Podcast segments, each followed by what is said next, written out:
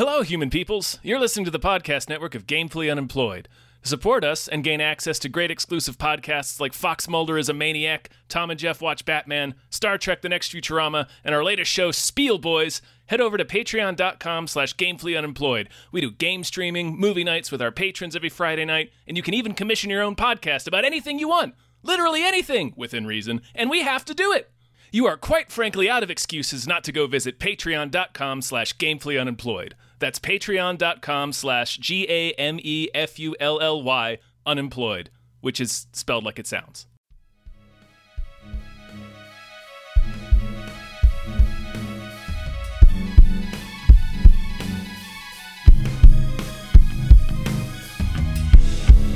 Halbkast.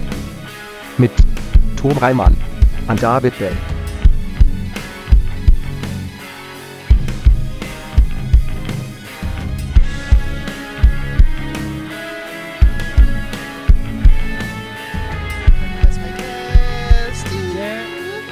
Ooh. Should we do vocal exercises? Sure. No. Red leather, yellow leather, red leather, yellow leather. Is that a vocal exercise? yeah. I mean, it can Red, be. red leather, yellow, yellow. Oh, fuck. See, it's a tongue twister. Red leather, yellow leather, red leather, amidst the Red midst and fiercest frost, leather, with stoutest le- boasts and barest wrist, she thrust a fist against the post and still insists she sees the ghost. This is Well, you stole that from it. Oh, is that from it? I don't even know. It's just shit Yeah. that they would in high school. They would- that's still cracking around my brain. You ever take an improv class? Oh,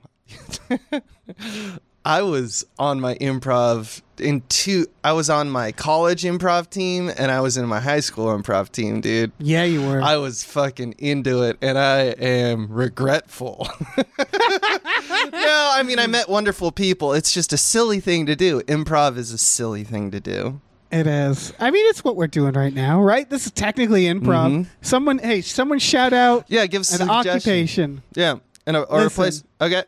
Okay. Sorry. Uh, hi, everybody.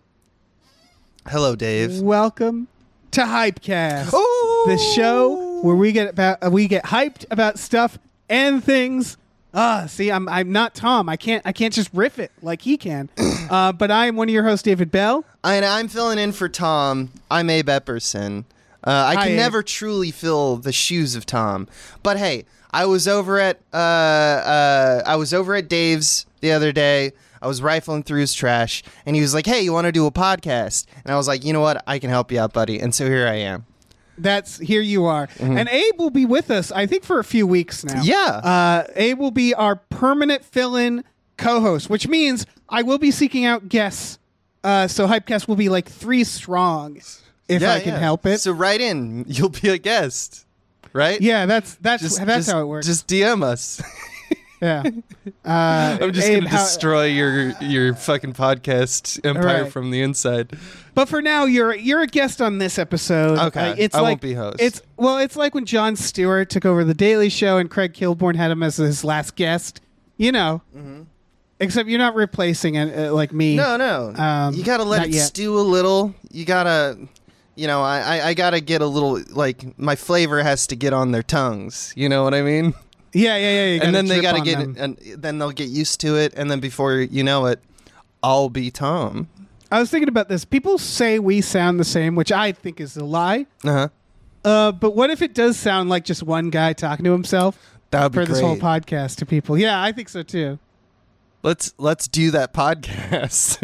All right.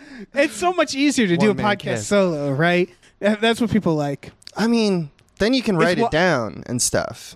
Yeah, people do that. It's wild. It's great. It's I I've done it too. I have a podcast that I write stuff down.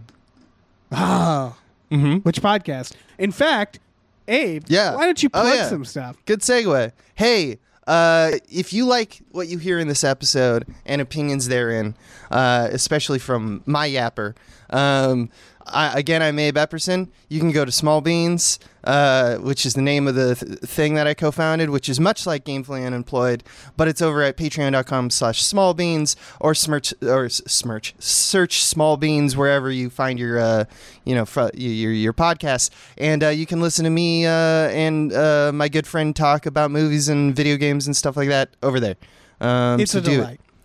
Yeah. Yeah, uh, you'll you'll hear my voice over there frequently. Oh yeah. Uh, I I imagine people are aware of the small beans, but if they're not, You know, check it out. Check it it's, out. it- It's everywhere. It turns out that when you put out a podcast, I don't know if you've noticed this. Like I find our podcast on networks, like Mm-hmm. services that I did not ask for. Mm-hmm. It they it just sort of like go like we're on Spotify, and at no point did I make an effort to put us on Spotify. It just gets absorbed into Um, the pod verse. Yeah. yeah. That's right. is- That's how a lot of these uh, I forget what they're even called, but like essentially aggregators like SoundCloud. You know, they just Yeah. like I'm going to send it. Do you want Well, that's what's funny. Where this is a terrible conversation. I actually ours originates on SoundCloud. That's where we upload it, and then it just like goes everywhere. Yeah, and I don't know. Like I don't up like Podchaser or some shit, you know. Yeah, Podbean is one that I'm like, "Oh yeah, found us on Podbean." it's so I I'll get messages of people like your podcast isn't working on Cast Donkey. Uh, can you help us with that? And I'm like, I well, I don't even know what that is, Like- so I can't do shit. Yeah, exactly. That's right. I can't do shit. Yeah, Uh most of us. uh, Like I, I know, I know you got you got techie experience. I got techie experience, right? I'm a, I'm a tech guy. Yeah. Yeah. But what people don't realize, I think, is the Patreon age has caused a lot of people who are artists um, to have to do a lot of stuff that they aren't completely sure how they're doing it. Oh. Like, you know what? I'm not an audio technician, Yep. and yet here, I am. we- I here will be are, editing this. trying to get the best waveforms in front of your ears, and Exactly. no one knows what they're doing. And uh, maybe we should. Uh, speaking of people who don't know what they're doing, maybe we should jump into some producers, huh? oh, taking the helm. Oh, Oh, I'm so proud of you, Abe. Thank you. Let's do it. Okay. Big thank you to the ghost of Dave Thomas. Exclamation points. Thank you to at Nerd Numbers. Thank you very much. Thank you to Zero Charisma. Thank you to Aaron Burser. Yeah. Thank you to AJ. Woo. Thank you to Andrew Howe. Deck the halls with blood. Thank you to Asking Seven. Rest in peace, Michaela. You were the best of us. Whoop. Thank you to Barry Two Math says Ska never died and Ska jokes are lazy Gen X nonsense. Pick it up. Whoop. Thank you to Bob Grenville. Uh, I'll take it from here. Thank you to Yeah. Bootler Bootleson. Thank Thank you. you to Brian, who Tom knows. Thank you. Thank you to Brockway, loves the meat Millie. He does. Thank he you, does. Chester's Prophet. Thank you. Thank you, Christopher Robert Sparts Esquire. Thank you. Thank you, Chiz Killy Tits. Thank you. Thank you, Cody Johnson's Time Machine Noise. Always. Thank you, Dan Hackroyd. Thank you. Thank you, Davey, the ghost of East Las Vegas, Francis. Okay. All right. We are greased up. we I'm- are greased. I'm all greased. We're gonna really. We're gonna fuck this episode. Oh. All right, I'll keep the sounds to a minimum, but it's like it's like my thing. I make sounds, so uh, we're greased up and making sounds. Your thing is you make sounds. Yeah, dude. Are you just talking about like talking? No, like using your voice. well, I mean, like uh, during the Hypecast producer stuff, like I was like uh, I was saying like uh oh ooh, ooh. It's because yeah, that's fine. I, yeah. I approve that. Okay, good. Because it's highly erotic over here. I think so. It's, this hot is, and this is steamy. This has and always has been a, an erotic uh, show. Yeah, I mean, there's just my sweat is pooling, and it's a, it's a good pool. It's not a yeah, we're dirty we're pool. a couple of dri- drippy guys. drippy you know? guys. All right, let's get into the. Oh, let's get even more drippy. So the first, Yeah. first, uh, the first one, the first, the first trailer. You want an intro? You Uh, wanna, you yeah, wanna- it's uh, Dungeons and Dragons: Honor Among Thieves. That just hit. Uh, Yeah. We've seen some teasers for this for a while, and it looks like it's advertising that it's just straight up like a campaign, right? It's got yeah. Christopher Pine in it, and It- uh, yeah, it's got a little bit of mid 2000s vibes um in that like it, i don't know maybe that's just because that other dungeons and dragons movie came out in like the early 2000s I think it was 2000. Yeah, it's just like the look to me but it is uh i like the idea of it this trailer kind of made me go ah darn it because hmm. there's a lot of talk about like what's going to be the me- next Marvel. Eh, I would argue that nothing will be the next Marvel. Marvel if they just keep trying to be Marvel. Yeah. you know what I mean. Well, yeah, kind of. The thing I, I had a- yeah.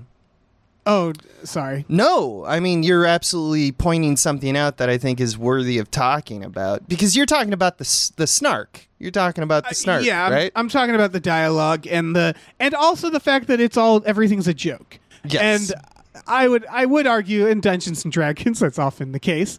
Um, but it's more of just like I I had this conversation with someone recently about how like when something needed to be the next Star Wars, I think I had this on a on a podcast. I don't think it was with you. Um, the next Star Wars was Harry Potter, which is nothing like Star Wars. The next Harry Potter was Marvel, which is nothing like Harry Potter. And the whole point is like when you like when people have the Marvel fatigue and they're like, you know, what's next? It's got to be something that's not just trying to be like you look at Star Wars and then in that era there was like Flash Gordon and a bunch of shit that was trying to be Star Wars that faded out. And so in this trailer they're really being like, look, it's like Marvel and it's like, mm, be your own be your own thing. Cuz I want decades of Dungeons and Dragons movies. I, do don't know about you.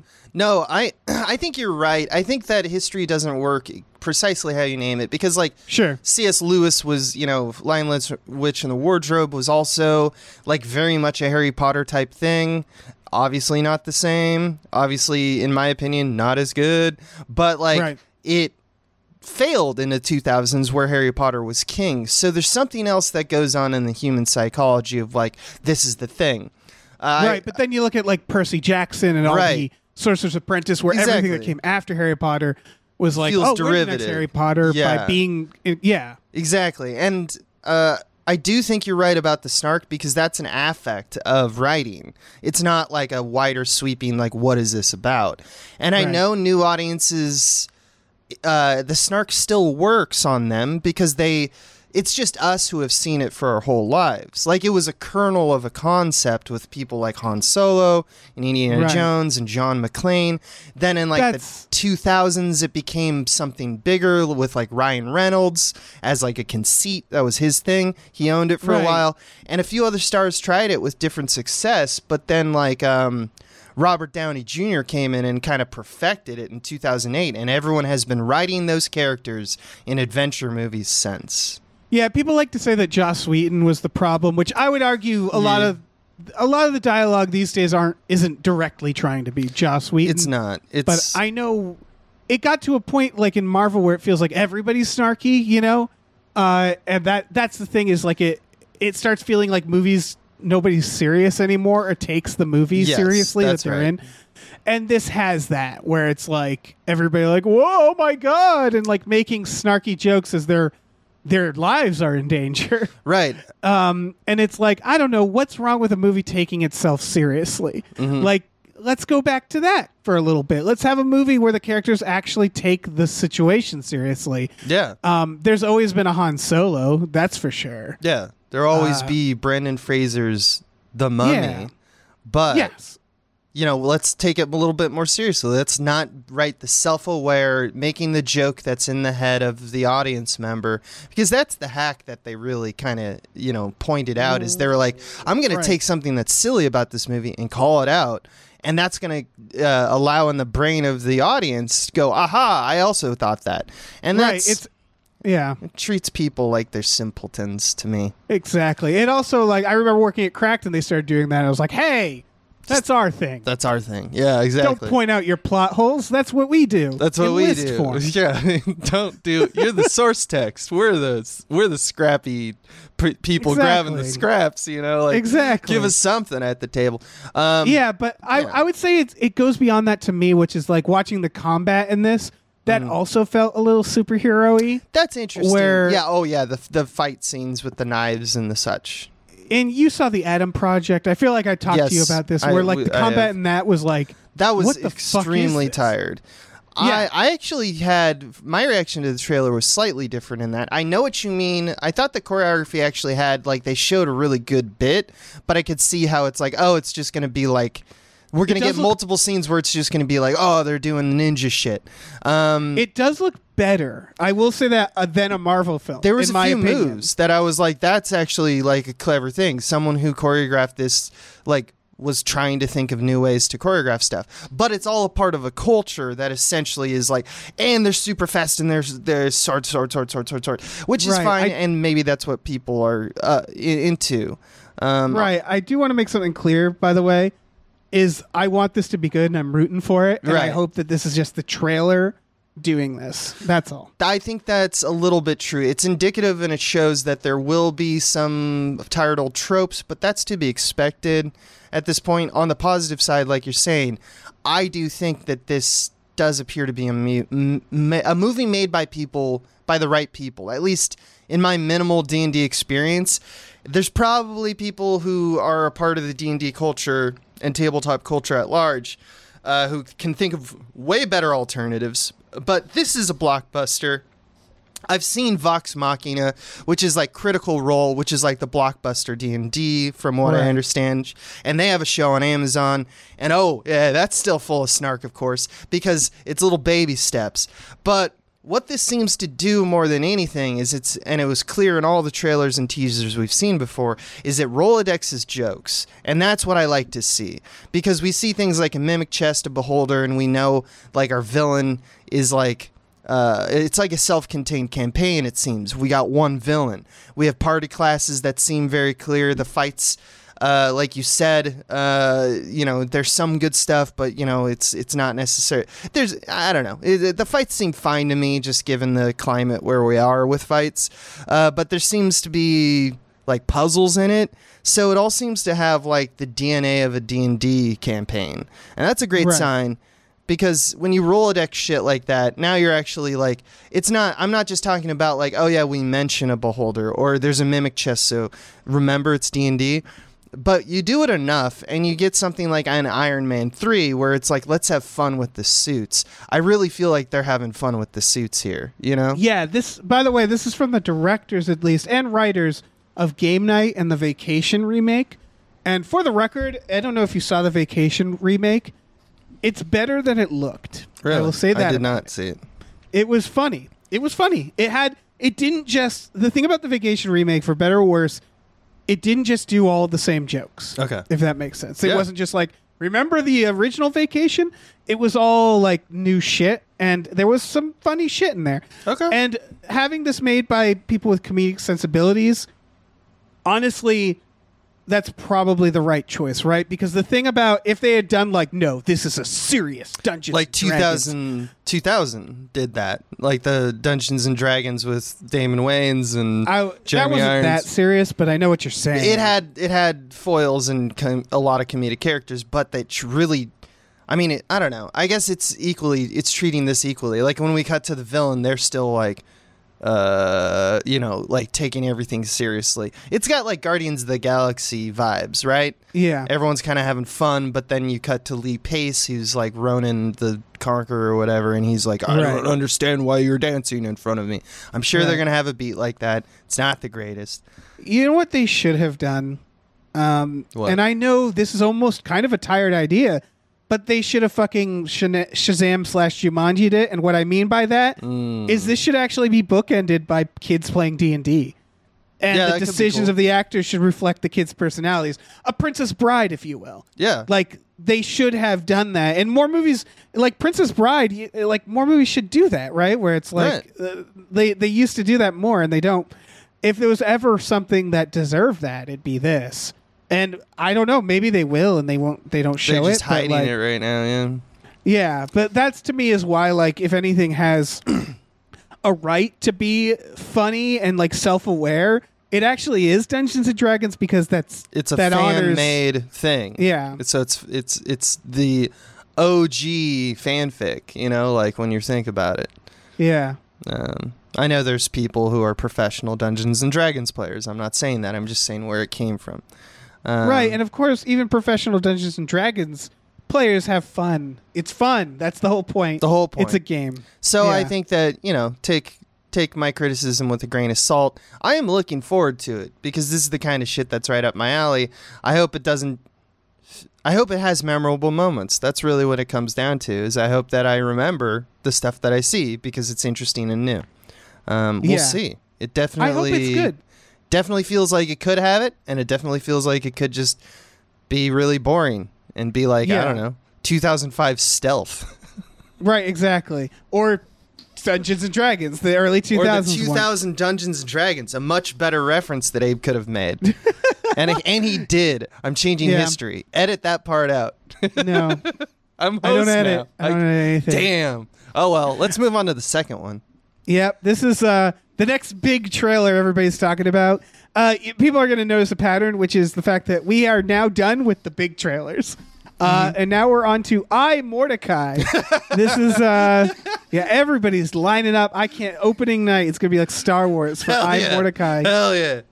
This is Judd Hirsch, Mm-hmm. and he plays an old Judd Hirsch type. Um, no, according to the synopsis, he plays a Holocaust survivor who is, um, uh, like you know, out of his element, out of you know, he's an old, he's an old man. He's an old, like he is a Judd Hirsch type. He is a and they Judd give Hirsch him, type, yeah. they give him an iPhone, and the iPhone changes his life. Yeah. which. I this doesn't look half bad. It's got fucking Sean Astin in it.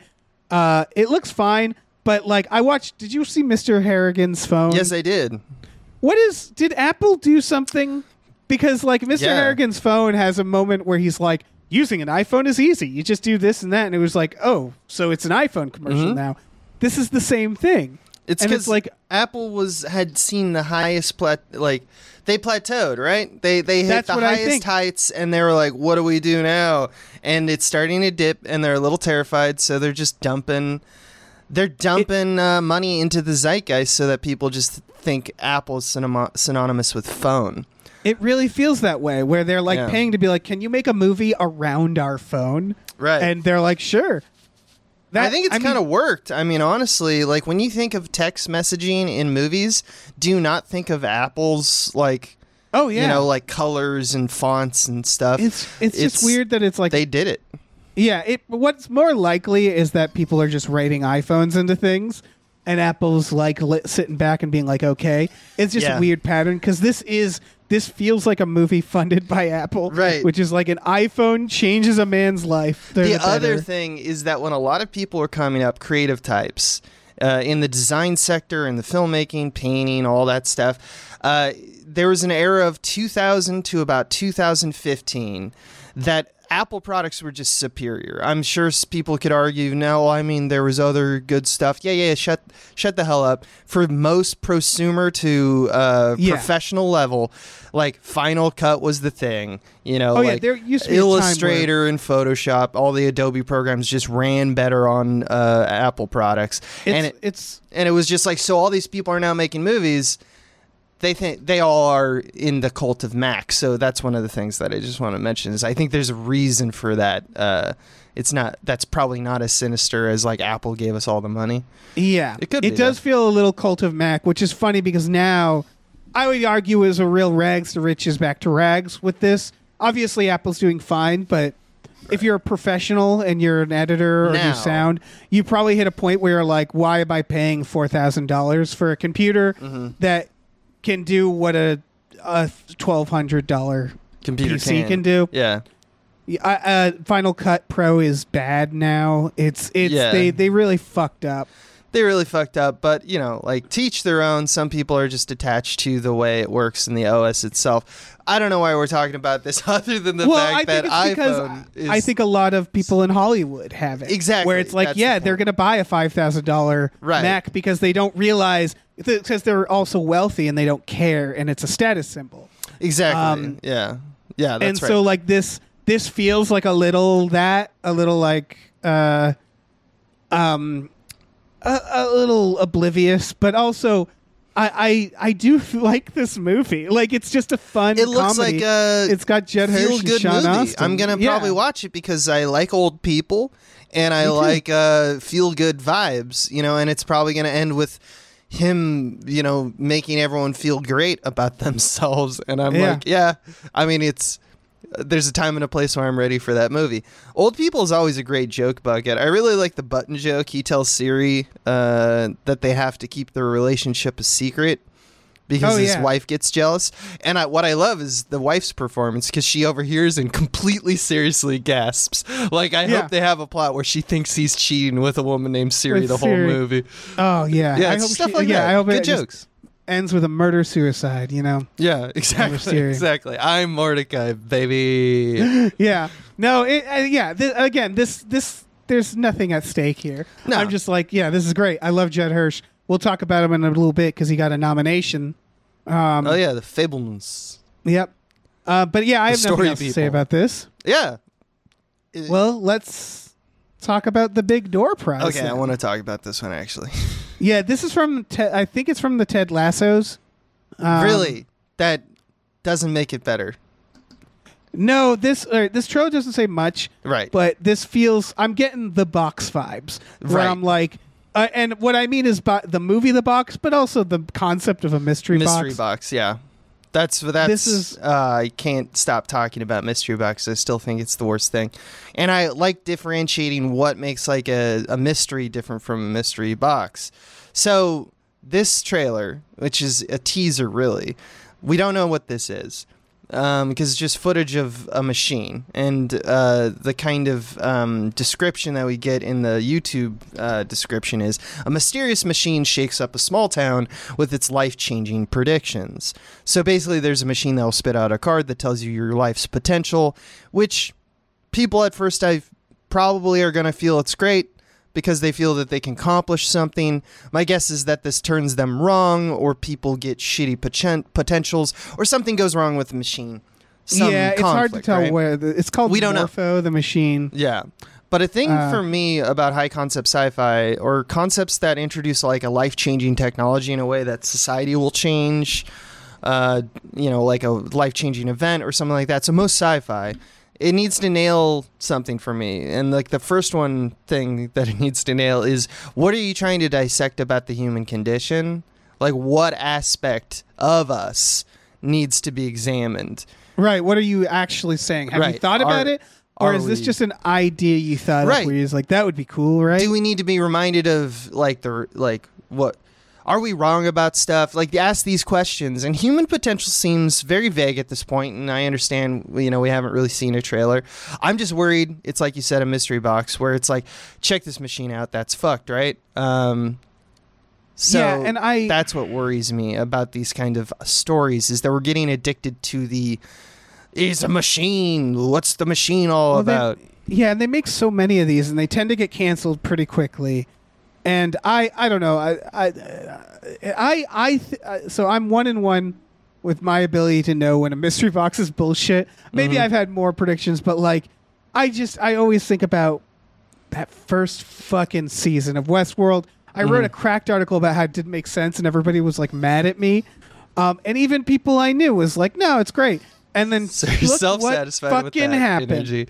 Um, Yeah. Guess who was right about Westworld? And now- and I, I'm telling people like, I feel the same thing about Severance. Mhm. Uh, I'm telling you now. I think it, people are going to be like, "Hey, whatever happened to Severance? That that went off the rails." Yeah. And I, yeah, and I'm gonna watch this one. I'm gonna let y'all know Mm-hmm. because this one is giving me that fucking vibe. But like, obviously, this is a 30 second teaser. It's a 30 second so- teaser, and we could be, we're definitely overreacting. I am. But I just wanted to take it as a point of, uh, there's a, so we, I mentioned earlier, I have other podcasts. One of the podcasts that I'm on right now is called Escape from the Multiverse, right? With Adam Ganser and Michael Swaim. And some of the things that we talk about there is about obviously reaching your potential is like an evergreen topic, but I Right. hope at this point in multiverse stories and like parallel reality stories and such, the media that we've seen a thousand times in the last 20 years or more, um, like that our news stories at least discuss potential deconstructions of our fascination with it, our addiction to like living our best timeline. I'm just really tired of the same story. A hero is not the best version of themselves, did a thing, and is now the best version of themselves. I Right. understand that's like a very stereotypical hero arc, but thinking about when we talk about like the maxim- maximizing your potential, um, I feel like high concept stories, which like all sci-fi, needs to be a bit better than the fortune cookie wisdom of like a blockbuster. If they're trying Yeah. to pass off as an indie or or like they're gaining cachet through an opening with a story of we're going to tackle something big like life potential. I'm like, all right, settle, everyone, settle the fuck down. you know? yeah, like- when it yeah, when it comes down to me is like the grudge I have, the reason it bothers me it comes down to the question to the writers: Are you doing the work? Right. Um, are you going to introduce a mysterious island that, that people can't leave, or a mysterious theme park of robots, Right. Or or any of the Cloverfield bullshit? Are you going to do the work to make it make sense, or are you taking the easy way out and using the confusion of the sci-fi concept Mm-hmm. to not actually explain it and just be like, but it's you, you see how it's deep, right? Right. It's confusing. It's, It's, confusing. It's complex. Yeah. And, even like, yeah, you take a movie like Everything Everywhere, where it's like they're playing it real fast and loose there, right? yeah. But the the strength there was that what they were saying, even even if we like it's not entirely original, they did the work there. Like you have to see that they did the work somewhere in it, if that makes sense. Yeah. Either dissecting the sci-fi trope or figuring out what it means in the in like terms of the characters and humans. You know what I mean? Yeah, let, let's show a story, but not necessarily hiding. Like you said it best with like, let's not hide behind the um, mystery of the thing. Let's not because the thing I'm really worried about is that like with audiences. As smart as we can be, sometimes we are, you know, kind of victim to our own diet. And if the diet is always like, well, the thing that you should be looking for is like, how is this machine? Like, what's this machine all about? Or what's the island all about? If that becomes our diet and that's the thing that we do all the time and we're looking for, we're no longer seeking what the point of the machine is. Like, what does Right. it reveal about ourselves? We're looking at just for a, oh, it's a puzzle, and oh, at the end it was it was limbo. Turns out it was limbo. That well, is good. such a good. That's such a good way to put it. Is that like the mystery box is used as a crutch to make it so the writers don't have to actually have an observation right about the world. That's great. about humans. Yeah. yeah. because for people who don't know, the mystery box was in. The term came from a TED talk from J.J. Abrams. I'm sure people have heard this about a mystery box that would be sold at a magic store when he was a kid, and you didn't know what was in the box. It was like fifty dollars for every box, and you'd buy the box, and the contents would be different each time. It was a mystery box. Someone, the New York Times, I believe, tracked down the magic store, and what they learned is that that was the magic store's way of packaging crap that they couldn't sell. It's a genius And idea is- to sell. Yep, and that is such a perfect analogy, such or a, a metaphor for it, which is like that is what the mystery box is. It's for packaging shit that they can't sell otherwise. So mm-hmm. they put it in a mystery, and then and then they're like, "Ooh, what's in it?" And they dangle it for as long as possible, Yeah. And and the, and so that way they don't have to do the work to actually, like, uh, yeah, say anything meaningful. Yep. That's yeah. So hopefully, hopefully the TV show, I assume, the Big Door Prize, yeah, it's on Apple TV. will not be any of the things we just said. Yeah. Yeah, we're not really talking about this show. We're not really point. talking about the show. It's just it seems like a perfect opportunity when we're right when they are marketing mystery box front. This is the time where we go, let's let's stop this and not watch it. Uh, Mm-hmm. now I'm gonna keep my eye on it because it could not be that, and I'm Yeah, eager for- to the first trailer. But this is the moment where it starts. Is when they're Yep. starting to pitch it right now. They're doing the thing. Yeah, the moment I shut one of these off is when they narratively say they basically create a situation where they either do a reveal that you realize they like hid from you from the editing. That's one of them. One like big red Mm-hmm. There's flags. several tricks. Yeah. Another one is if they do if they do the thing where they end a season where it's like, are they gonna escape? We'll find out, and you know, like, no, they're not. Cliffhanging. Yeah. or like is the thing gonna happen and it's like no it's season one and you're ending your season on that that means that you have no interest in actually progressing your story Right. There we are. yep uh next trailer Hello Tomorrow. Hello tomorrow with this this is uh the billy billy cruz billy crudups Crud up.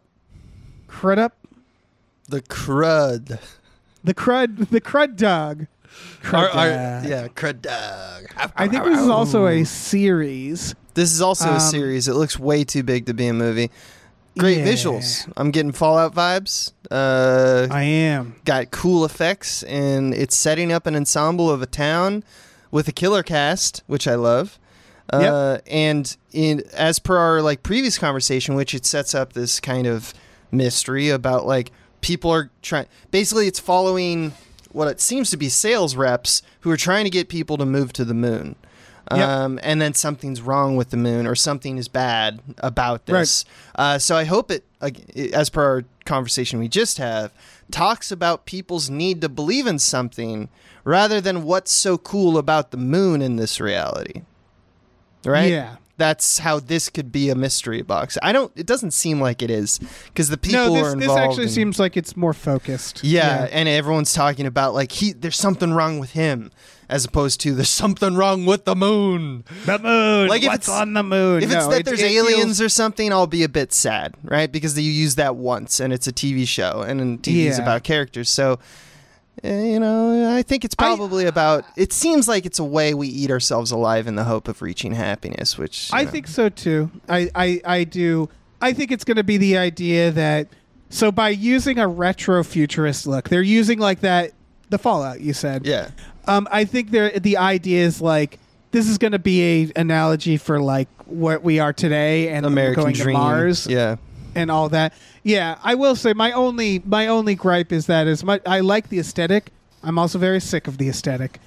Um, It's- whenever, like yeah. you said, it, you're like, yeah, it's Fallout, and it's like, yes, it is. and it's Fallout. got uh, what's his name doing? Fly me. It's Sinatra doing like "Fly Me to the Moon." Yeah, and I'm starting to think this is um because we see it. Everybody knows what we're imagining, right? Yeah. Mm-hmm. Or what you don't have to see the trailer to know. It's the 50s futurism. It's Fallout, Yeah. and I'm wondering if this is like a symptom of like Boomer Gen X, where like the same way like every Mm, the war movie is Vietnam or World War II. Yeah. Where it's like. Why don't we do 90s futurism, Yeah. retro futurism? Why doesn't this dude. look like Johnny Mnemonic? We're the or boomers Star Trek now, The Next baby. Generation. We're yeah, the boomers exactly. now. Give us those And big just- suits. Yeah, I just think it's time. And I, I, I said this in the notes. I'm going to try to write a retro futurism 90s movie at some point for this yes. reason. Like, where's the world where uh, they're looking at a wall of CRT TVs and that's the future? Yeah. Or they're wearing giant VR. Or, like, you know, and the VR looks like 90s graphics. Like, if we're going to do Yeah. retro futurism, let's stop doing this to death because I'm, I am getting sick of it personally. And I think other people are. I don't, I think I'm speaking for, Oh yeah. uh, yeah. Before the Matrix and TRL took everything from us. or fuck me, do seventies Logan's Run style futurism. Yeah, I don't give a that's- fuck. uh, yeah. do like the Illustrated Man. Like uh, you can do other futurists, um, retro futurist futures. Uh, But for we- fuck's sake, we stop doing the sixties. we love the atomic age shit. Yeah. We love the, you know, um October Sky shit. You know, everything's got to take place in the October Sky world. But what Right. if it was like creepy and right? uh, and uh, it's yeah. just it's weirding me out that it's like, why are we? Why don't we do any other era? It really does any seem like era. one of the tropes that hasn't like I'm already tired of just because of like my like what my cu- pop cultural nexus points are like Fallout and stuff like we we mentioned that and things that video games that are derivative of Fallout we haven't had like a Fallout TV show so it feels very weird to me that I'm like already tired of the trope and there hasn't been a ton of it it's just there hasn't been too too much. too too much enough. but it's that i think that the the buckets that they're pulling from 1950s shit like we get that in uh, back to the future and stuff you know like it's an it's Right. so all of the tropes themselves not just the mismatch but the things that it, the elements that they're using themselves are already tired in that boomer way i totally know what you mean Yeah, and I Uh, don't even know if it's boomers doing it. It's just that they clearly have their li- grubby little paws in this retro futurism look. I think that they Um, taught us that that's what like the past is. It's very strange. I think it's Yeah. uh, learned behavior. I think part of it, I actually, this is why I don't think it's necessarily boomers, is because I think when you say 90s futurism, people go, why the 90s? That was, that was like 10 years ago. And you realize like, oh, fuck, I'm old. Like when you start facing that, Mm-hmm. the fact of doing other retrofuturism, you start realizing like, you know, Like when That the mean- that 90s means did you're the old. 50s was 40 years. So like when Yeah. the 2020s does 1980s, it's the same. Um, yeah. that's right. That's right. There's a lot of the 50s is the most diff distance we you can put about the cultures. like something in the 60s happened basically which is like the free love you know drugs uh, a war all that stuff. The 60s is the most interesting decade because it like really threw america off into a trajectory where now the 60s kind of felt like the 70s kind of felt like the 80s you see it. But it's like the 50s feels like an alien. It's like we did not come from that. That is not Yeah. That, that is that is a monkey, sir. That is not a human. Like we feel like the evolution was not uh, exactly doesn't Yeah, feel for out sure. of place. But that's just because the distance of how those things look and the traditionalism of it. So I can see why they harken back to a 1950s look because it feels like this needs to feel really foreign. Right. But that's like what every single you know like time travel story does feels like. Yeah, it's one of those things that always bum me out about like, you know, they did the they did a reboot of Star Trek, the original series, and then they made it look all modern. And I know why they did it, but it's like why why don't you Alien Isolation that? Make it look like the old TV show. Fuck it. Fuck it. Or like like um this new Star Wars where it's like no, make it look like it's the fucking 80s. Yeah. Like have have fun with it. Like let's on, let's let's honor those eras in this visual way if we're going to fucking you know, make more movies Yeah, because we can do anything now. We don't Yeah, have we can to do be fucking beholden. anything. We can, we don't have to be beholden to a certain look. Yeah. Yeah, you're going to see a lot more of that. I think we're already seeing it. Yeah, we'll get there. Yeah, we will. Uh this next trailer is called uh, man, I hate this title and I'll Uh-huh. explain why. Aliens abducted my parents and now I feel kind of left out. Oof. Now, this isn't anything against the movie. And in fact, there are many good movies with titles like this. See, I'm a cyborg, but that's okay. Um, I hate titles that are this fucking quirky, though. Is it me? Is that Uh, just me? It's not a good title. Uh, do you? How do you like the, the song by REM? It's the end of the world as we know it, and I feel fine. You know, is that the same thing to you? Because Yes, like, then I it know, is. then I know exactly what you're talking about. And yeah, I It's passive language in a title. yeah, it's I don't I don't love it. Um, I'm a cyborg, but that's okay. It's I, again that I love that movie. It's a uh, the Park Chan Wook film, Right. But uh, uh, but like I, it's too fucking quirky. it's too Like, quirky. Just, just Uh, say just say the give just make a I- real title. that's right. Don't give me a sentence. all the things that you're saying. I think that this is a fine young adult love story. I'm sure Yes. that will be a trend because there's only so many things you can do with language. Um, you know, I'm sure some writers out out there going, "No, it's infinite. You can do infinite things No, you- with the written yeah, world." this Word." is part of it's me. Part of it's me. I will say no, that. but I know it's the same thing. I have the th- issue with Twee. I, I like 2000s Twee. I'm like fuck it, and it's uh, I get it.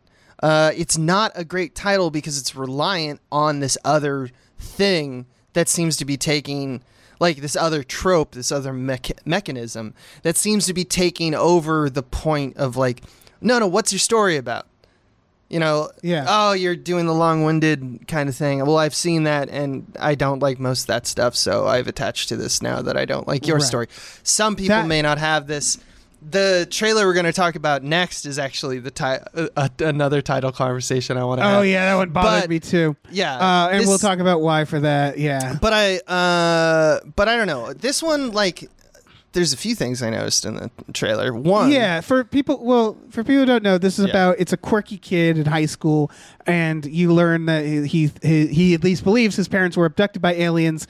His parents being Will Forte, at least one of them, and as a kid, and so it's clearly like, is that real or is it trauma? Mm-hmm. And this girl who's like writing a paper on him uh, clearly falls in love. She's with a it, right? writer. Yeah, she's a writer for like Yeah. the local like school journalism rag. You know, that's which is really funny because it's like Yeah. that's like very classic romantic. You know, like It yeah, it's very art- tropey. a which baker and architect kind of bullshit. it's very tropey, but that it could be a lot of fun. Frankly, like it could Yeah. do the you know It's gonna do its self-aware thing, which seems to be very in vogue. I mean, did you see Wednesday? no Yeah, she's she's like she's constantly kind of narrating because she's a detective, so it's kind of like this uh, Nancy Drew vibe, and so she you kind of get these kind of uh, downloads of like what the what's what's updated on the case. So it's got this self awareness written embedded into the format itself. She's Right. gonna have times where she's gonna be writing the story in front of us while we you know. While we watch scenes, she'll be narrating her stuff and stuff, which is like For you know a thing. It's a uh, you know that's fine. That's that, that's fine.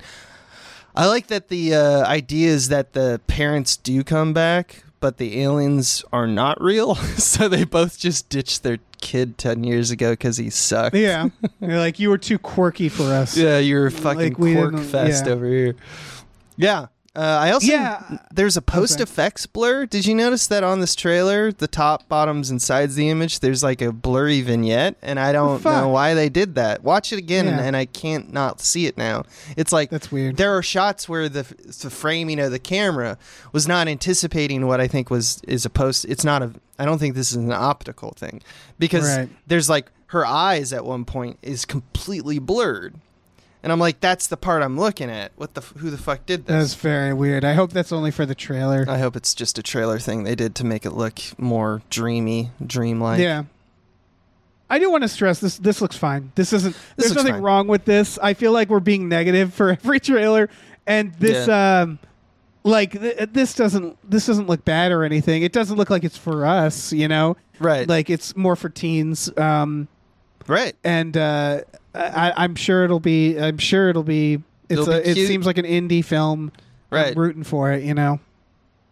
Yeah, yeah, yeah, yeah, It's yeah, yeah. Kind of like a f- what's the what's the one that I didn't watch? The Fault in the Stars. The is that the I didn't cancer watch one? that either. Yeah, yeah. yeah, yeah, But this looks like a lighthearted version of it. Like replace cancer with my parents got abducted. Uh, I. I, here's the thing. It's not that I dislike movies. I mean, I, I will say like here are the problems with the movies. It's trailers are the worst. Trailers are definitely always the worst. Like for Oh, example, yeah. in this trailer, they included a shot at the very end lo- of them looking up at the sky in awe, and the wind is blowing their hair and cl- clothes back. Like clearly, aliens arrive. So there's at this point, you've now shown me a thing where you've created See, a I- binary system that's that might be a, that might be a fake out. it might be a right? fake out. I guess you're right. I guess you're right. It's just it seems to me that they're revealing a little bit too much. Like don't do that at all. Just if you cut that shot, now I don't even know. Now That's don't- why I think it's a fake out. Um, Mm. or or the people who made the trailer made a bad decision.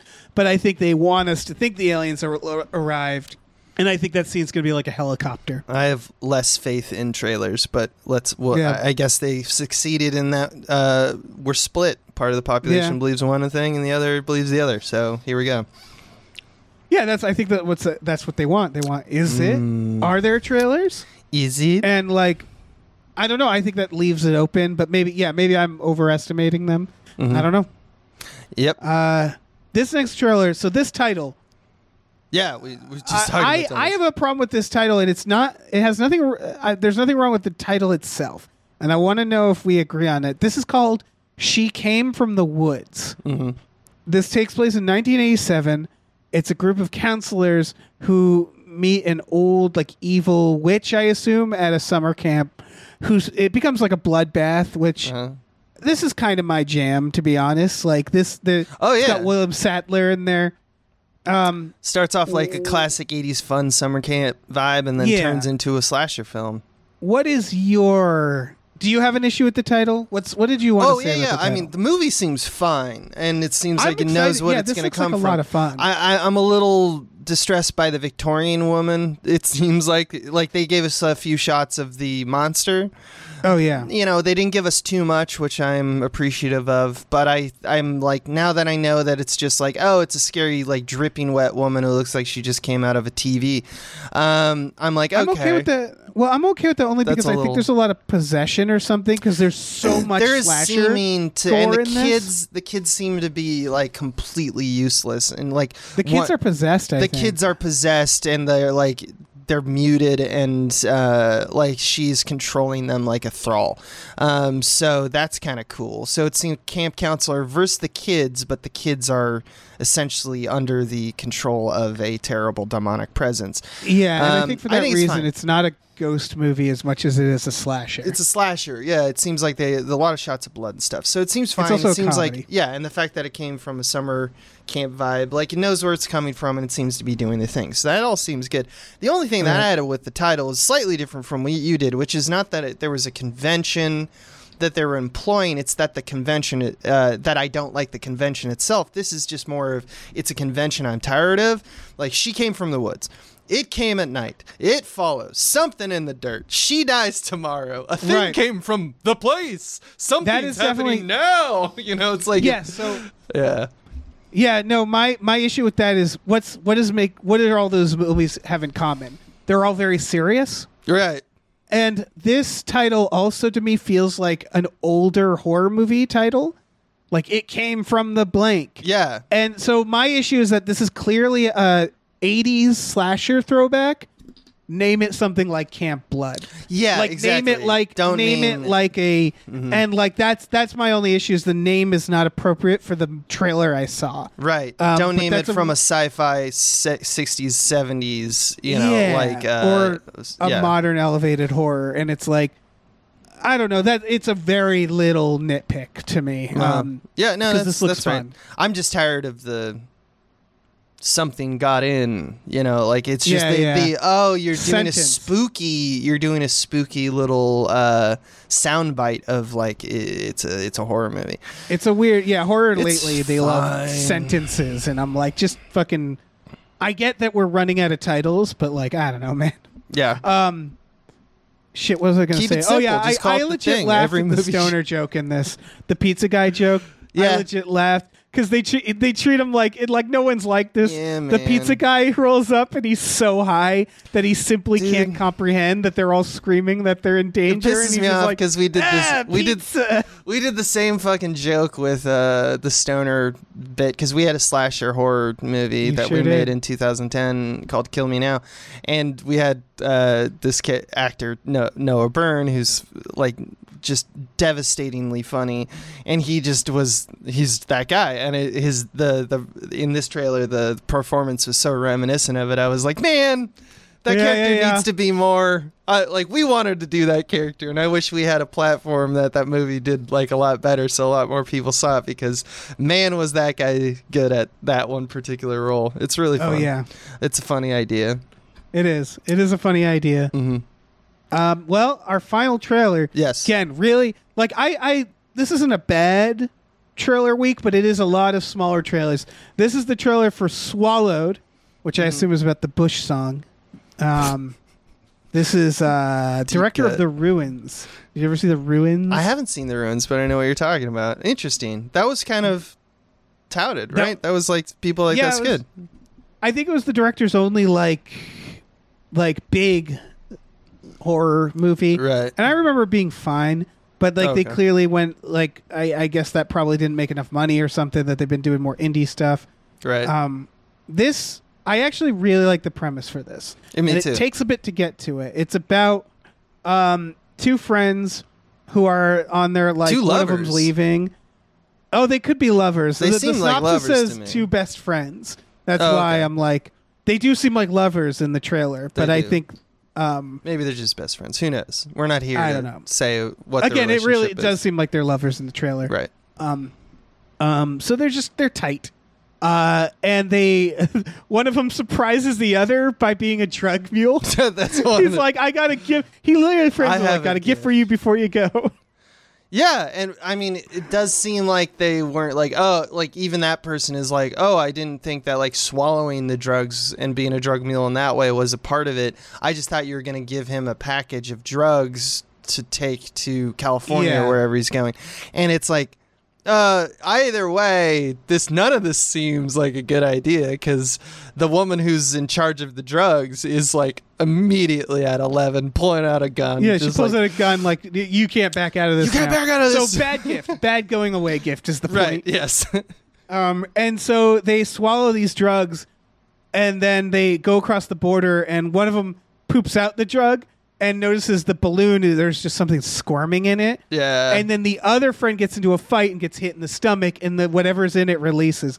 So Yeah. what you realize is this isn't a drug. this is like an alien. It's like Lord alien knows, eggs. but now it's inside this guy. Yeah, and that's great. That's great. I love it. Body horror with bugs and stuff. Uh, And- yeah, I only saw the ruins once, and I want to go back and watch it. But what I do recall is that that was a body horror from a very unique perspective. It was Mm. plants, yeah, and so I'm like, well, shit, this is probably really interesting. right. Yeah, uh, I think, like you said, I'm sure this will have a little bit of problems justifying the wild premise in like what they're setting up as a grounded world, but it really does seem fun with the body horror stuff. Though the one thing I'm hesitant about, which always sucks because it's just like it's not their fault, the filmmaker's fault. It's the situation we live in now. Where I don't think we're gonna get a full on like the thing reveal of like the like it's gonna be more of a conceptual horror because that's what these look like. The budget seems low. I was about to say low budget is the problem. I Yeah. watched a movie called Flashback, which is on streaming that I recommend. I did it on more hype, and it's basically the thing, but in a, like a small, like I, I think northern Canada town. Like it's a it's the idea is it's a horror movie in an area where the sun isn't setting, which I really liked. Mm-hmm. And while that movie has a lot of good things in it, they couldn't, without spoiling it, they couldn't br- they couldn't bring it home. If that makes sense, because Yeah. they clearly didn't have the budget to. Which is that at the end of the thing, shit gets out of control. right. Yeah. Most premises seem like they necessitate some kind of wild question that you have to ask yourself by the end of the act three. And if you don't deliver any of it, it seems like it'll be unsatisfactory, and that's true. Yeah. that's just a reality. And once again, I wouldn't put that at the at the door uh, of the uh, filmmakers because hey, funny to movies tough, but Right. it is. You know, it is something we do. It's an artifact of something that we get with indie now all the time, which is almost like the premise is pitched and they go, "Ooh, good premise," but you only get like two million dollars or five million dollars. Yeah. And it's like, oh, well, then we can't do like crazy robotics, you know, prosthetics and stuff. So I Yeah, guess we're that- just yeah. she. It's in their mind or something like that, you know.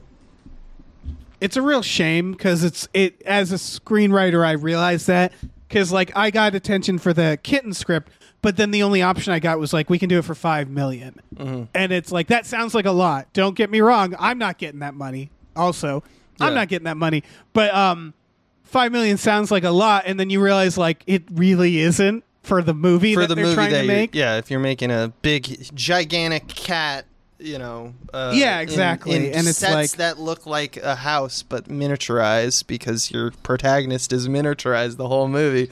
Like you're Right. gonna need twenty million for that. and even for that, they couldn't even get the financing for that. And it, it, ultimately, the option ran out. Right. And it's like, they, yeah, that's like a twenty million dollar movie from an unknown. That would be me. Mm-hmm. And it's like that's fucking. You realize you have to. The first scripts you put out there has to be like really fucking affordable right. to to get them made. Yeah. That's why we're making one about people talking in rooms. Right. Yep. Exactly. Yep. Yep. Unfortunately, Uh, that's the reality. All yeah. right. Do you want to name some more producers? Yeah, dude. I love naming producers. It's Oh, fucking lit, as they say. Fuck, me too. Um, big thank you to David Knife Boot Henson. Woo. Thank you. Thank you to Deborah is awesome, Barbara is great, and cancer can go to hell. Thank Ah. you. Thank you to Dracula, the bus driving vampire. Oh.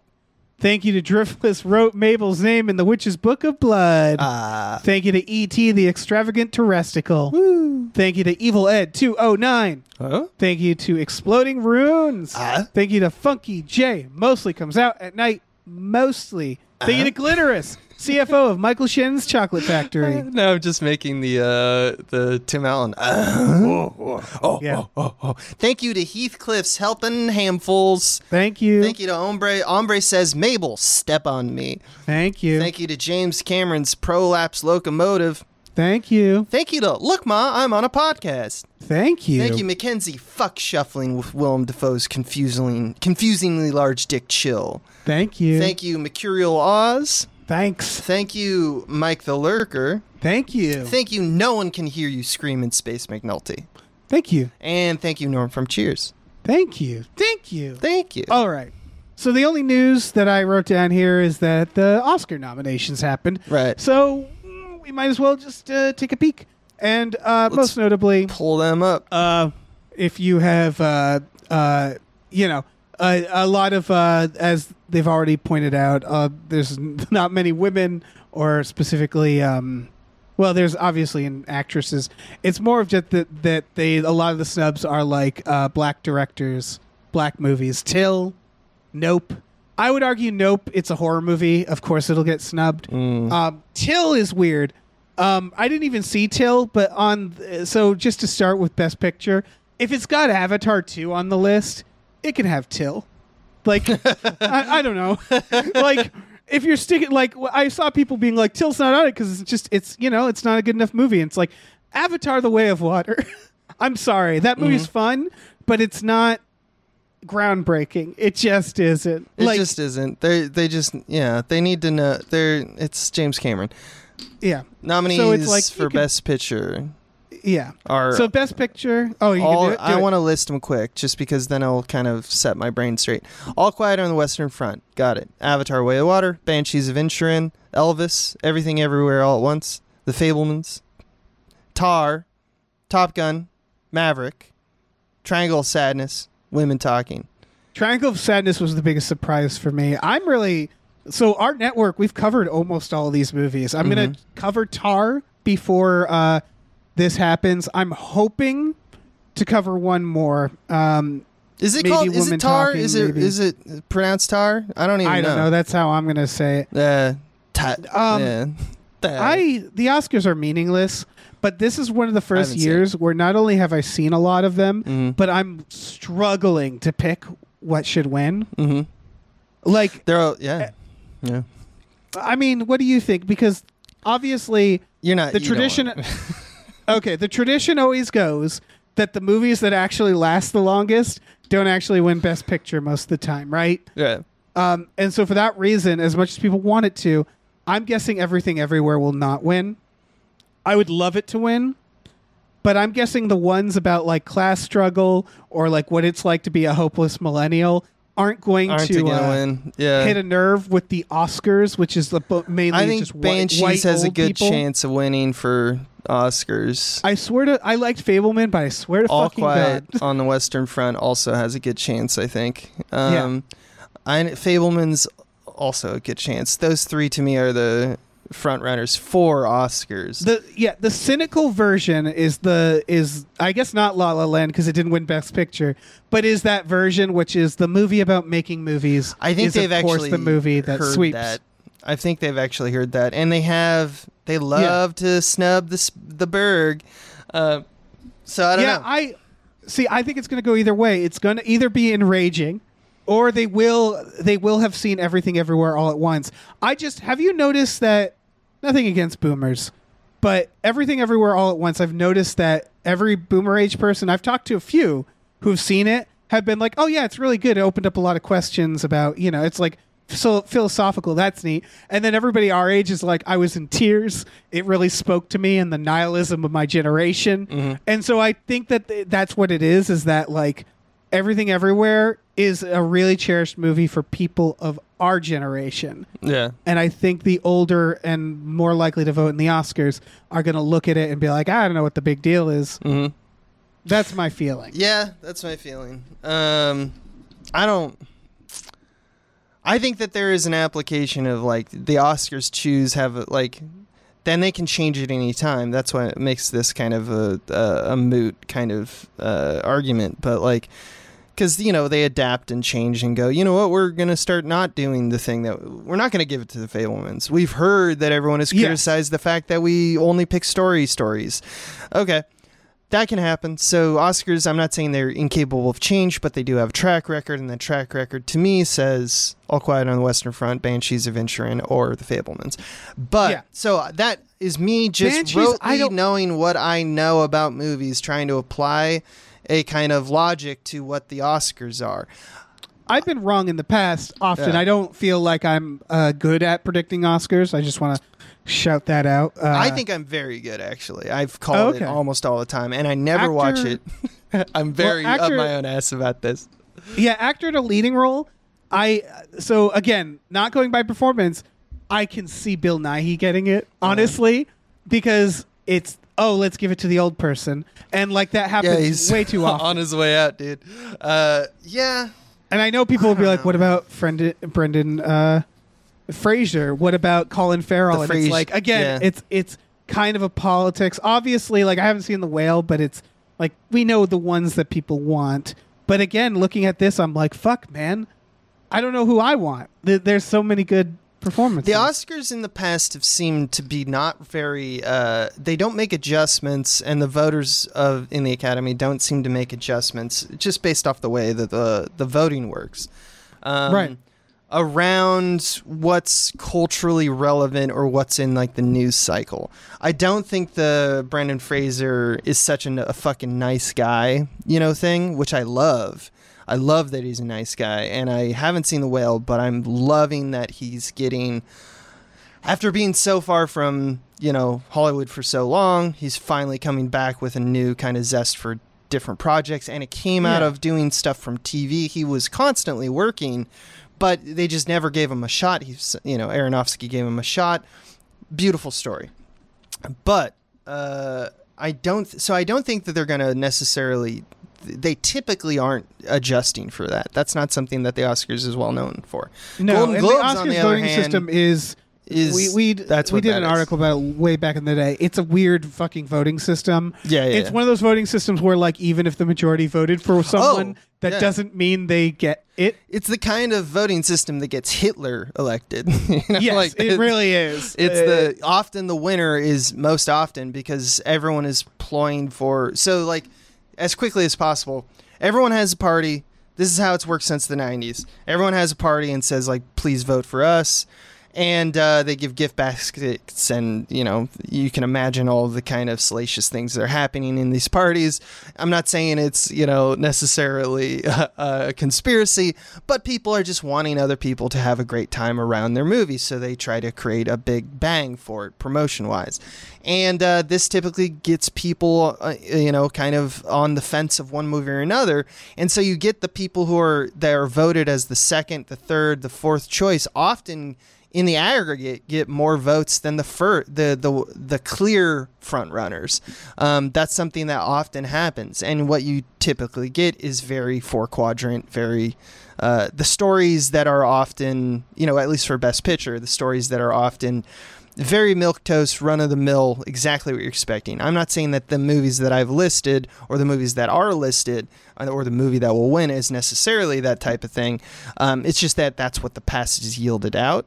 Uh, the Yeah. voting system itself, to me, is indicative of well indicative is not the right word it's to me it's anthemic exactly of like what the problem is the problem is very clearly that th- there's no point to this. I understand that there are points in terms of the representation uh, movies that win a lot of awards get a bump and they get more money and that's great because it's a luxury it's it's an industry after all and people need to get paid and such and uh, something that we've noticed though when you look at like Parasite, the several several years ago, you know, like um, and and since the movie that actually has won has been the movie that did the least well in terms of box office. Right. And that's and also it does help to have buzz. Like Parasite's a funny one Mm-hmm. because there was obviously like you realized after the fact, after it won, there were memes.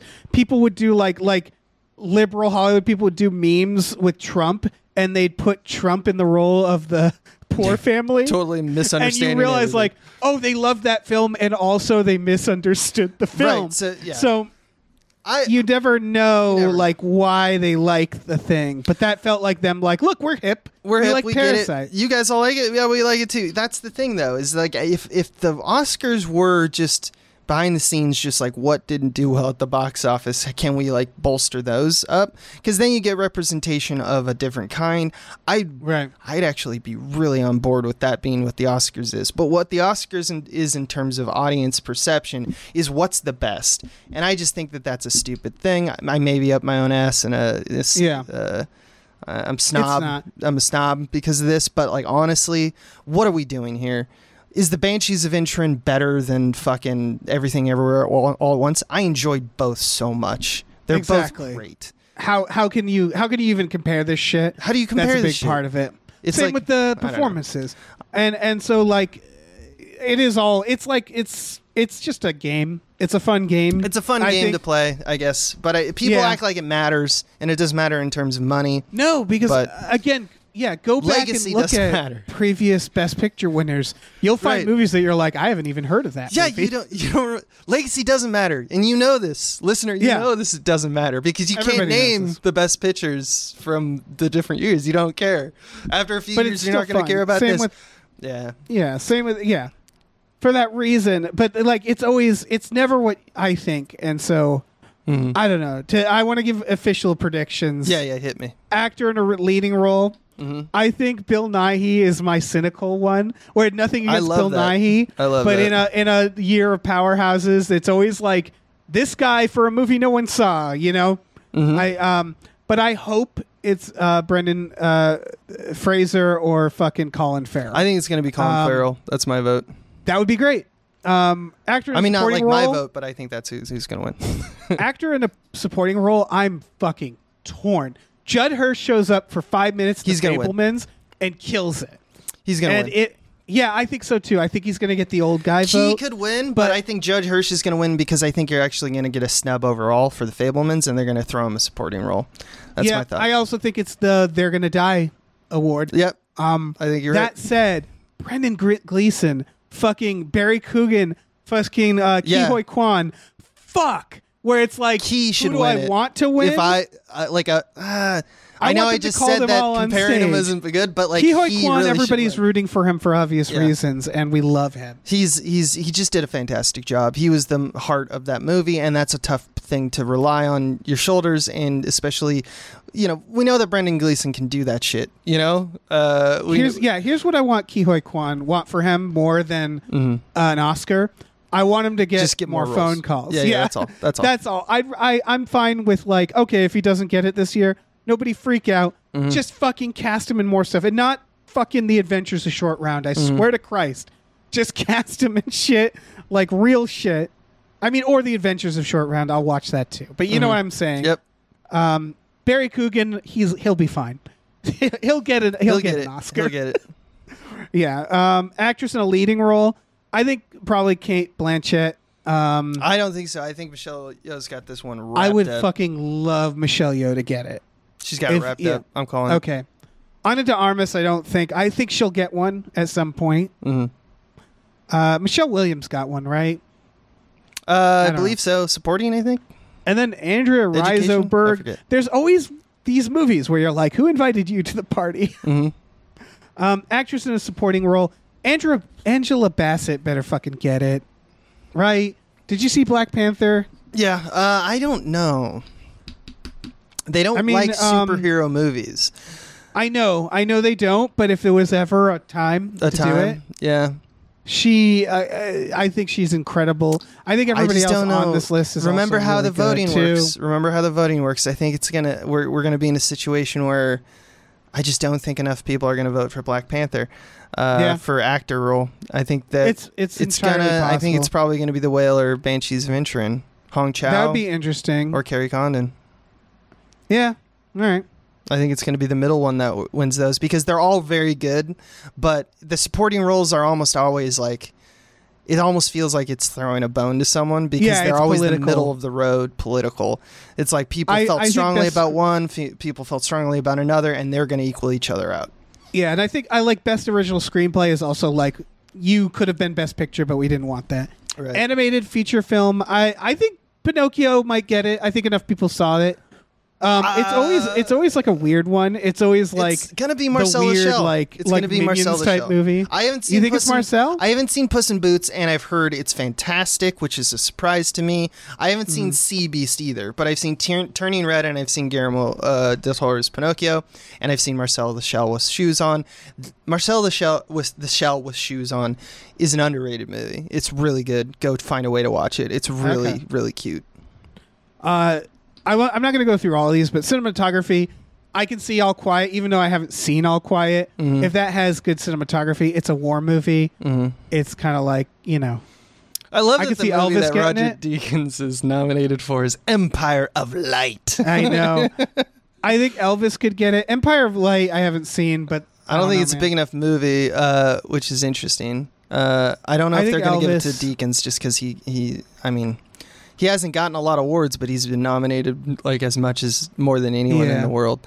I think Um, now that we're getting into like costume devi- design, I think that's an Elvis. I think Elvis isn't going to get much, except it might get some technical. it's going to get That's some my view. technical stuff. Yeah. What about directing? I think Now, this one is I- the real interesting conversation because I think it would be delightful for the Daniels to get it The I Daniels- just think that's funny. I think the Daniels should get it. Honestly, and I, I think they might. I really do. I think they might.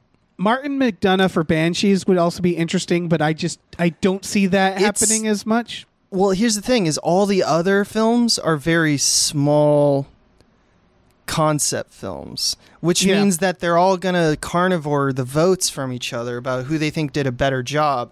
Everything Everywhere at Once is a bigger movie than Fabelmans or Banshees or you know Triangle The of thing Sadness. about yeah, the thing about everything everywhere is I think that that style of filmmaking Mm-hmm.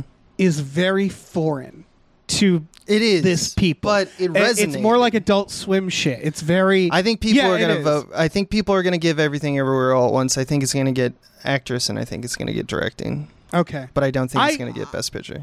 The other question is, did did the Fabelmans work on them? Because if it did, If it I did, see them giving it to. Stevie. I mean, Stevie has been snubbed, but he's also won. Uh, but he's also getting old. you know, there's a lot of things to consider, and it's really what's. I don't know what the age makeup of the people voting are.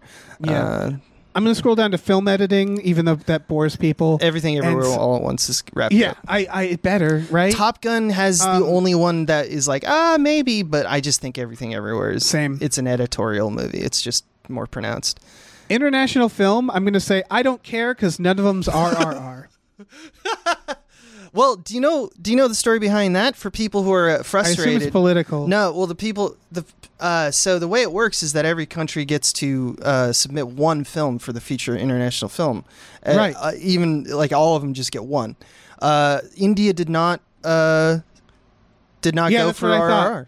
They That's went what with I a different mean one. because I think because RRR is literally political in India. Oh right, you mean within Yeah. in, in, uh, Indian politics? Yeah. Okay. Yeah, yeah, But, but I was just like, it was. This is not the Academy saying like we don't.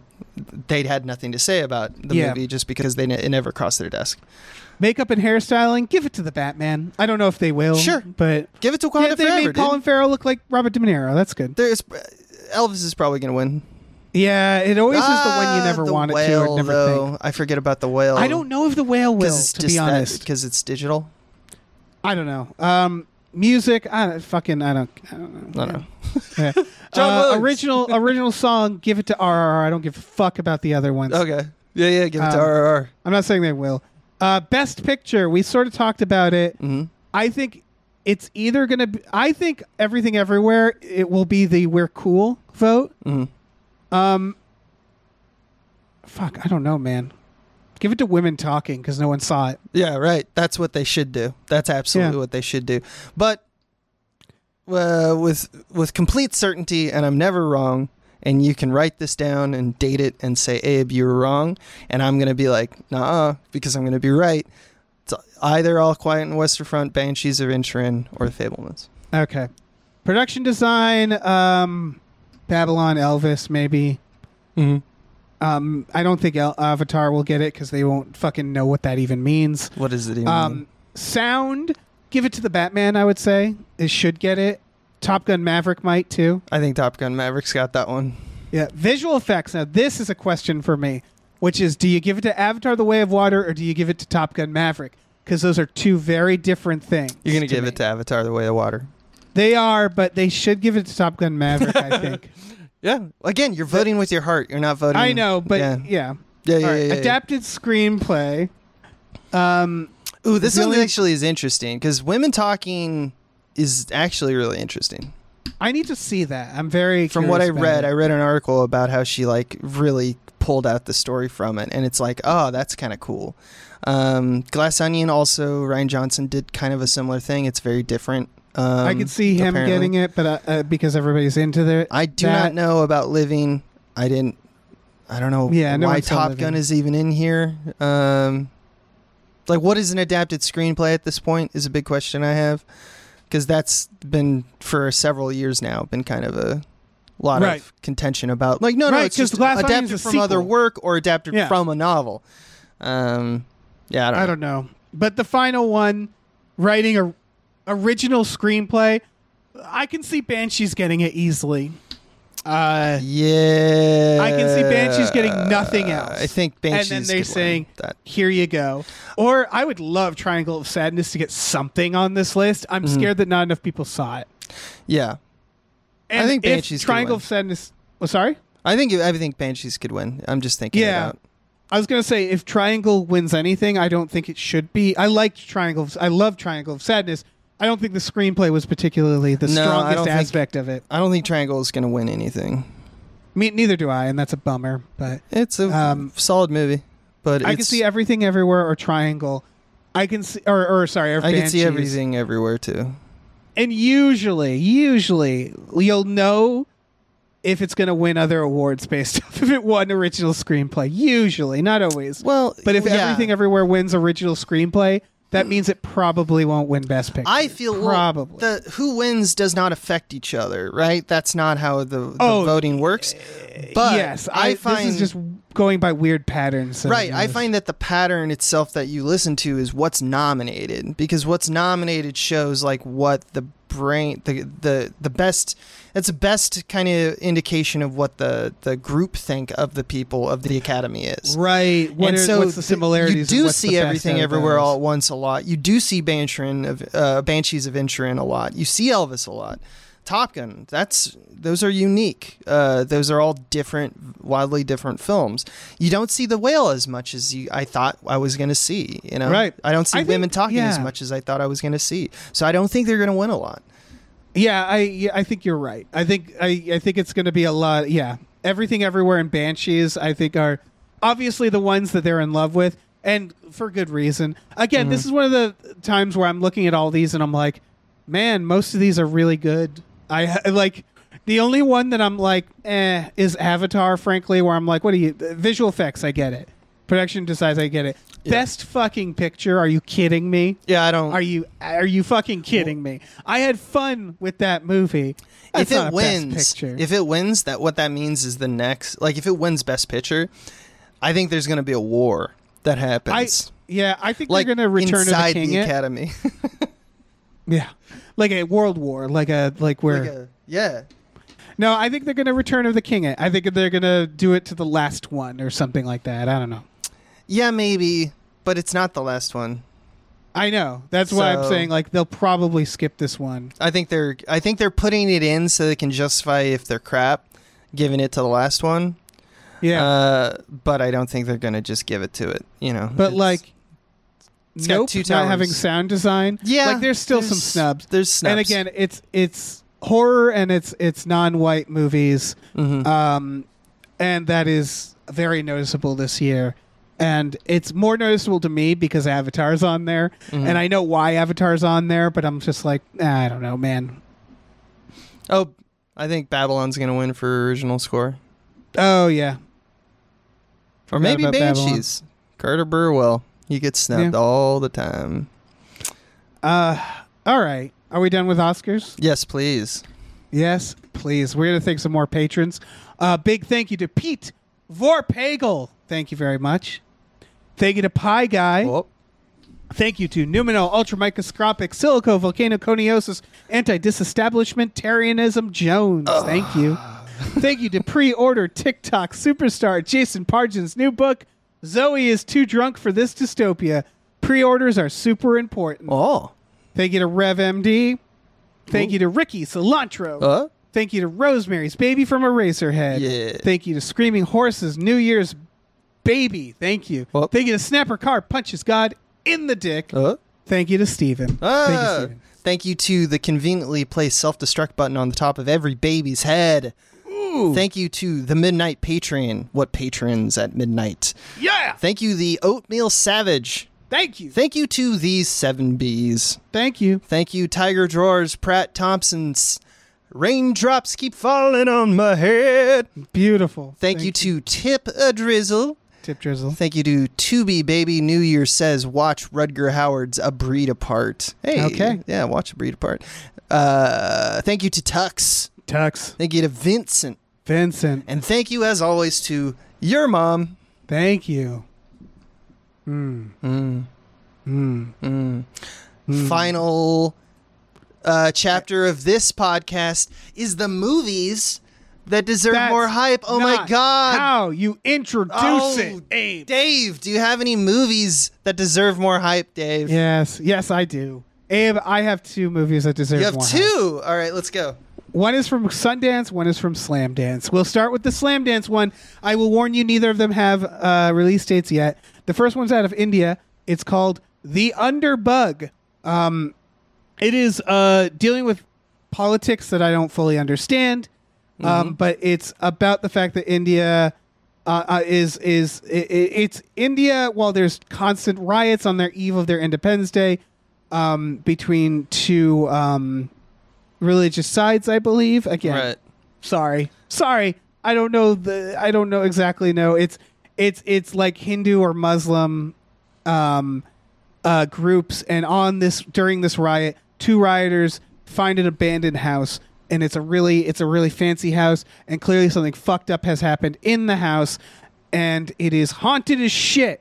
And the two rioters slowly work together to deal with this, while the the haunting fucks with their minds.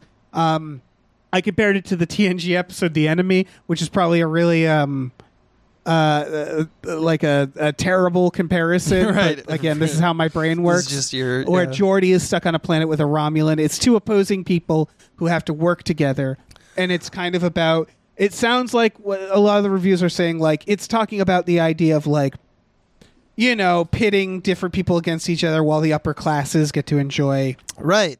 Uh, you know that uh, the Well, the luxuries of that, and so it's the idea of these two rioters who are against each other, or maybe not. They're not sure in like a fancy house um, that they could never afford to live house. in. Yeah, that's haunted. That seems to have its own kind of statement there. Uh, well, don't feel too bad, Dave, because I didn't read anything about it. I just watched the trailer and then I read it. And Yeah. my my reaction was like, "Is this the Indian The Purge?" so I was even farther from uh, what clear what seemingly is the topic of this movie. So don't feel too bad about that. I did like uh, what I saw. I, I think it uh, is a fairly good trailer. Like you see most of uh, trailers from, I mean, international film and uh, you know smaller films. Films that don't typically have the like ah we're not going to do that well anyway. Let's just you know right. so they don't do a lot of what I dislike about trailers in general. So this is a solid trailer. I think it's probably a pretty cool, uh, kind of got spooky horror vibes. Um, it's going to be. I think it could also be very close to like Enemy Mine, or Oh, yeah. Hell Yeah, on yeah. the Pacific, or whatever. Um, just the idea it- of looking across the aisle, you know, kind of. Yeah, and the horror does look. It looks decent. The horror looks good. Um, it, it just it. Yeah, it, The it- tone. it got my interest. the tone more than anything because it kind of feels like this tone of like when you're in a room that has no lighting because it was daytime but it's suddenly becoming sunset and the lights still haven't turned on and you're starting to get tired because your stupid monkey brain is saying like oh it's getting the the sun's getting low and it's like but there's still a little ambient bounce going on in it. like it has this very a vibe that's almost sleepy um, and it kind of is scary in that way because it's, you kind of lulled to this kind of sense of uh, philosophical discussion between these two Yeah. men but the you feel at any time anyone could reach for each other's throat Yeah, it looks good. And there's like, and the reviews are talking about like it's ambiguous if there even is two people here. Like it's it starts getting really psychological, that might and that sounds fun. cool Um, second movie. Hype. This is the Sundance one. Hype, hype, This is called Divinity. big fan Uh, this is produced by Steven Soderbergh. yes Um, it it stars Stephen Dorff and Scott Bakula, um, amongst others.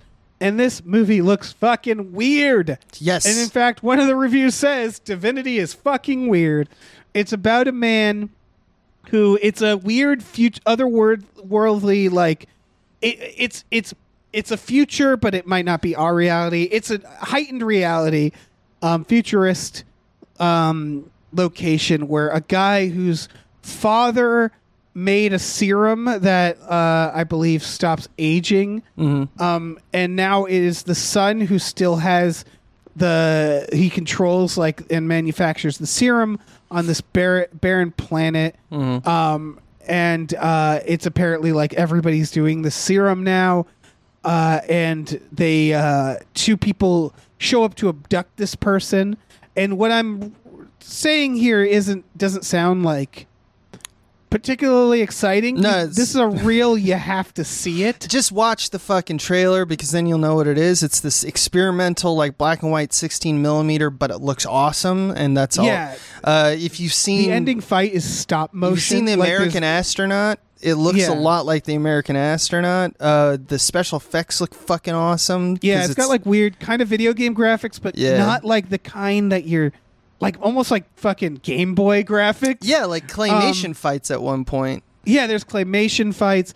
The makeup effects. Apparently, Stephen Dorff is pretty much covered in weird makeup. I think he mutates during this. Yeah, it's like Elephant Man looking motherfucker. It's unhinged in a way I'm really, really intrigued by. I'm Yes. definitely gonna watch this uh, it's like just for the aesthetics. Cronenberg meets like Tim Burton almost. Yeah. Um, It kind of feels like Mad God too, a little bit. Um, Yeah. but it is The- live action.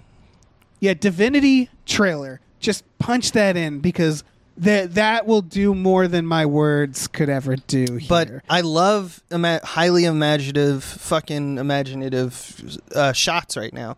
You don't see a lot of them, you know. yeah, You And don't see that.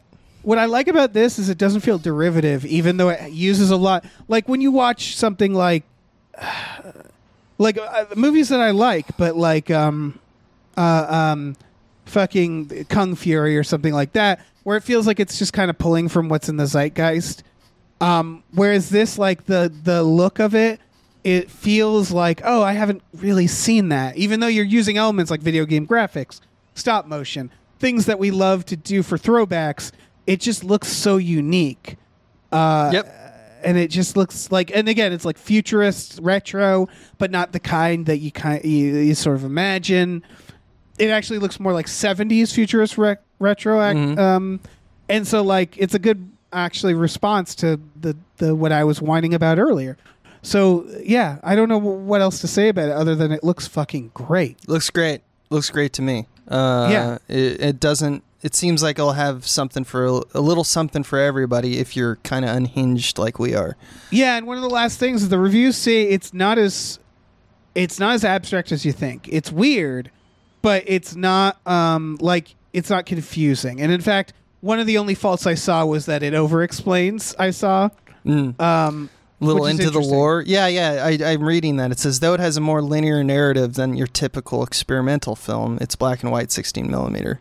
Assault to the senses is bound by div- bound to divide viewers. Love it. Love every part of those that sentence. so check it out. Check it out. That's uh, end of hype.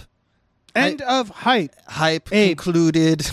Thank you so much for this hey, dude, for being here. Uh, do you wanna do you wanna do another plug? Yeah, dude. Uh, you heard me talk about it before. Small Beans is the place where I live, uh, other than D- Dave's dumpster, because I love to live right in there too. Yeah, but yeah, uh, you mean my butt, right? You're talking about my yeah, your ass. dumper, dude. Um, no, I uh, s- patreon.com slash small beans. We got a few uh exclusive things we can offer like i mentioned on this podcast escape from the multiverse also podcasts that you recognize from this uh this this gamefully unemployed s- space. Uh things like Spielboys and things like uh the star trek the next futurama. Um these are things that you if you're only subscribing to gamefully unemployed's uh, channel, you're getting half of the episodes. The other half, you need to come over to the small. Yeah. So make sure you do so.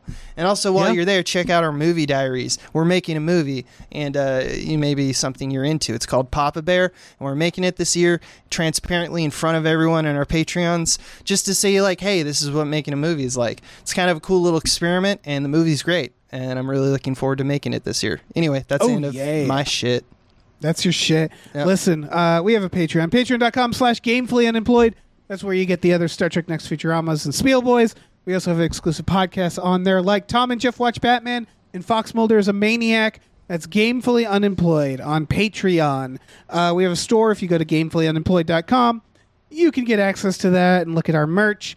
Uh, we got a we got an exciting month. Tom's out for a little while, but we're gonna cover some unconventional shit. So be prepared. Some of our we just watched this month this month are not going to be about movies you think. Um, that's all. It's kind of exciting. I'm I'm looking forward to seeing the movies that I'm going to be seeing, and uh, that's it. So Did I do? I don't know. Did I do good? Am I a good you guest? did yes. Can, Abe did, can I Abe host? did good. Can I host Abe next did- time? Yes, you got you got Abe the job, good? kid. You got the job. Happy.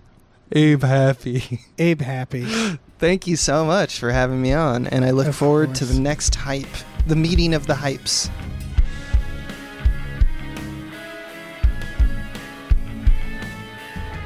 Our music is produced by Chris Corlew. You can follow him on Twitter at, at the Corlew, C O R L E W, and find more music at shipwreckedsailor.bandcamp.com. Our artwork is produced by Justin Brown. You can follow him on Twitter at, at Justin T. Brown, and find more of his artwork at artnessbyjustinbrown.com and justinbrown.info.